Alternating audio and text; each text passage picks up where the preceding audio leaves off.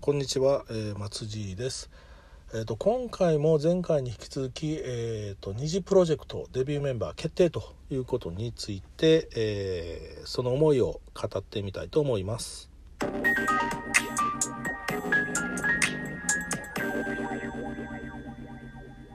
はい、えー、前回ですね、えーと、二次プロジェクトのデビューメンバー決定ということで、えー、本当に惜しくも、えー、今回選ばれなかった、えーと、3人の方々ゆなさんリリアさんあかりさんについて、えー、ちょっとその思いを語ってみたんですけれどもで今回はですね、えー、二次プロジェクトの、まあ、今回デビューメンバーに選ばれた、まあ、二次 U というグループでですね、えーと、デビューをすることになったメンバーの方々について、えーとお話をしていきたいと思っています。でこの二次 U というグループなんですけれどもあの本当にこれから大きなあのミッションを彼女たちは背負っていく、まあ、JYP エンターテインメントあのソニーミュージックという、まあ、大きな会社のですねバックアップを受けてでパク・ジニョンさんの、まあ、世界に通用するガールズグループとして勝負をしていくんだというそういったあの大きな野望をですねまあ担っていくメンバーとして、うん、確かにこれあのその野望を、まあ、しっかりあの担っていけるメンバーが今回選ばれたんだなとそういうふうに思っています。なので本当にこれから、えー、まあ、3年5年10年と是非あの活動を続けていってほしいしで活躍を期待をしていきたいというふうに思っています。でなぜそういったまあ期待ができるメンバーなのかっていうとやっぱりこれはあの二次プロジェクトを、まあ、これまで見てこられた方々も皆さん感じられていらっしゃるかと思うんですけれどもやっぱりあの眞子さんですよね彼女は本当に素晴らしい人材だと思っています。あの歌やダンスといった、まあ、まあ、スキルがまあすごいというのもそうなんですけどもやっぱりその二次プロジェクトという番組を通じて各メンバーのこう本当にいいお手本として、えー、かつそのメンバーたちのまとめ役としてだからおそらくそこの二次プロジェクトという番組自体も本当に彼女がいなかったらどうなってたのかなと。いうのをちょっとですね想像してみるだけでも、うん、やっぱり彼女がこういるいないとでやっぱり大きな違いがあったんじゃないのかなと。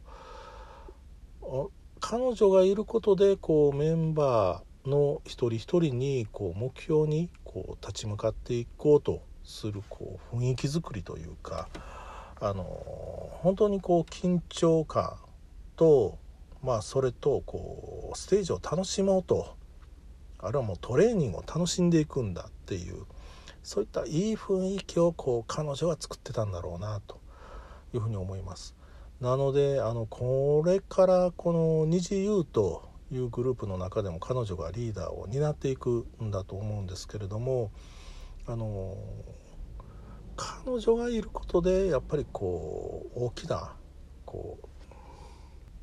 う、まあ、本当に世界へこう羽ばたいていくための大きなもう核というふうな本当に存在なのかなというふうに思ってます。で眞子さんと比べるともう対照的かなといい意味で対照的かなと思うのがあのまゆかさんですね。うん、あの彼女のやっぱりひたむきさっていうのはあのやっぱりメンバー全体にこういい影響を与えている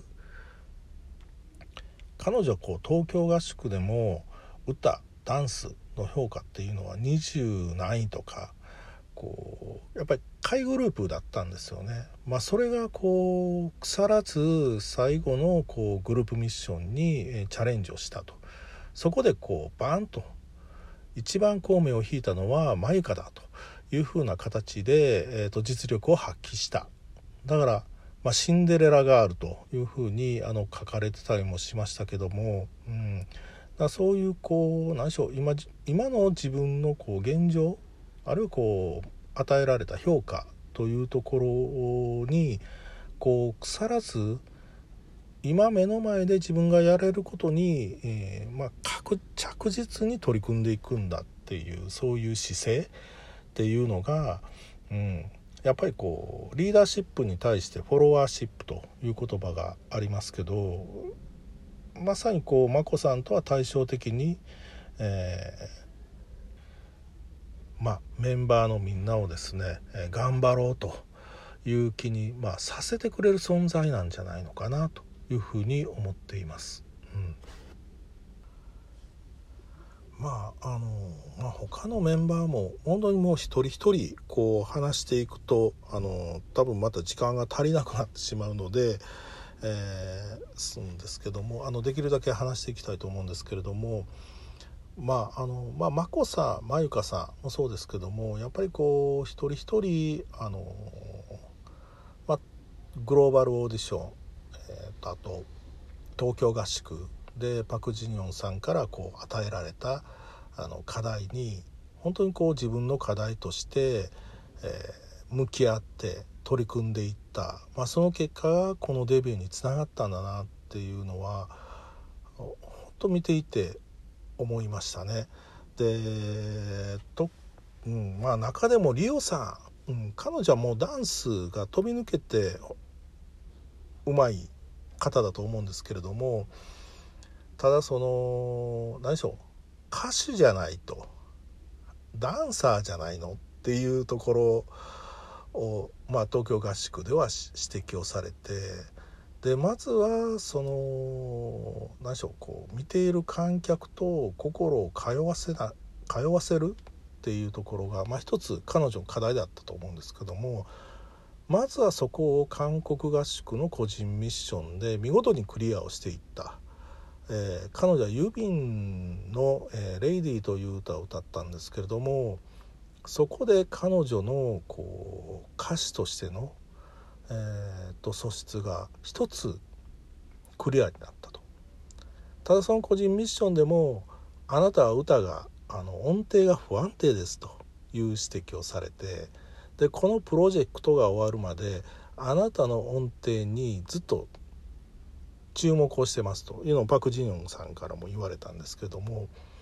でその歌音程の不安定さっていうのもやっぱりこうミッションを重ねることに徐々に克服をしていってでその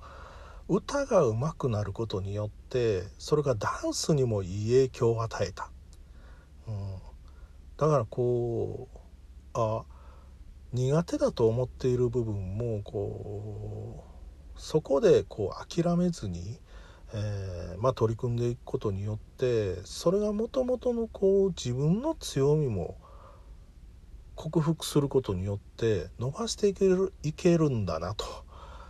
いうちょっとそういったですねいい実例をこう見せてもらったなっていうところでこれは本当にあの感謝したいところのまあ一つです。でそれで言うとあのリマさんもそうですよね。で彼女も東京合宿では典型的な表現はするなというふうに言われたと。でこれあのユナさんもあの同じことを言われてたと思うんですけれどもあの何でしょうこうリマさんって本当にこうもう天性に明るい方なんだなっていうのが分かりましたね。でその天性の明るさがうんやっぱりでやっぱり練習を重ねていくことによって結果的には彼女はあの自分らしさ自分らしい表現っていうのをこう見つけていくんですけれども、うん、だそこのこう何でしょう天性のポジティブさっていうか明るさっていうのをこう持ってらっしゃる方なんだなと思いました。やっぱりそういったあの部分っていうのもこういった何でしょうこういった大きなあのミッションの中では非常に大きな力になるんだなっていうのを教えてくれたと思います。で次にやっぱりあのミヒさんですよね。もうこれはもう誰が見てももう彼女が、えーと、ワンダーガールズの「ノーバディ」をコピーしたあのシーンっていうのはもう虹プロジェクトを見てる人はやっぱり忘れられないもう本当にこう素敵なシーンだなと本当に15歳の女の子があの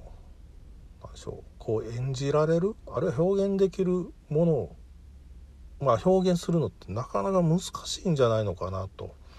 でワンダーガールズの「ノーバディ」ってあの彼女が歌ったあのあいうしんみりしたバージョンじゃなくてもともとこうもっとダンスフルでなバージョンもあるんですよね。でそっちよりもこういうしんみりした歌を歌ったというところは、まあ、そこが、まあ、彼女の一つの、まあ、表現者としてのチャレンジではあったと思うしそれをこうやっぱりみんながこう感動を与えられるぐらいのパフォーマンスへ仕上げていった力っていうのは、まあ、それが15歳ですからね。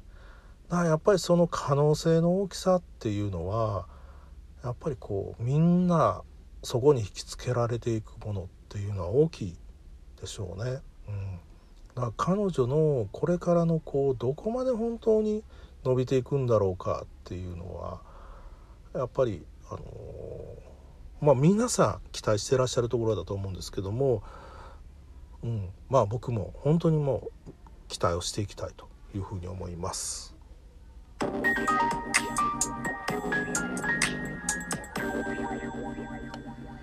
はい、えーと、またあの時間が12分の制限が来てしまいました、えー、ちょっとまだあの語っ